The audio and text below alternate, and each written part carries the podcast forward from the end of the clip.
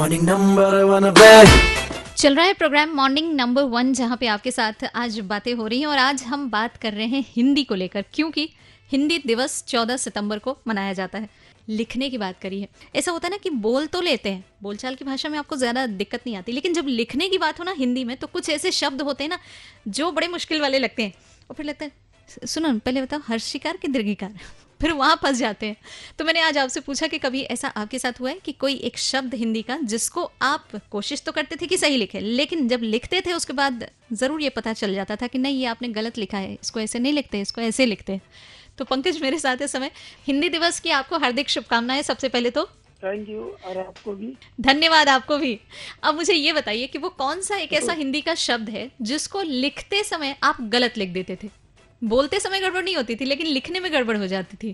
School के time पे हम्म। ऐसा होता था रश्मि एक वर्ड था जो बार बार मेरे से गलती हो जाता था लिखने में। मात्रा में जो प्रॉब्लम होता था बस वही चीज़ है। अच्छा ये नाम लिखने में गड़बड़ी हो जाती थी?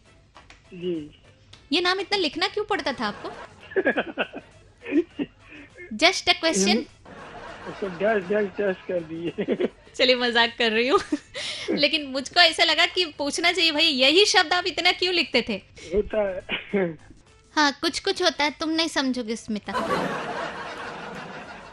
अब कोई बात नहीं लेकिन ये रश्मि जल की रानी है। नहीं नहीं नहीं नहीं एक सेकंड।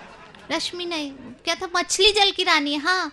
तो फिर रश्मि वाला कौन सा कविता था जो मैंने नहीं पढ़ा इन्होंने पढ़ लिया समझ में नहीं आया मेरे को? आपको पता क्या रश्मि वाली कौन सी कविता थी? आपके, ये में थी क्या आपने पढ़ी है रश्मि वाली कविता छोटे क्लास में? नहीं पढ़ी है तो कोई बात नहीं, चलो अच्छी बात है। आपका कोई और होगा? रश्मि नहीं होगा ना? देखो, पढ़ाई की बात हो तो ये सब तो होता ही रहता है। नहीं रियलिटी में सच में बोले तो होता है कि नहीं होता?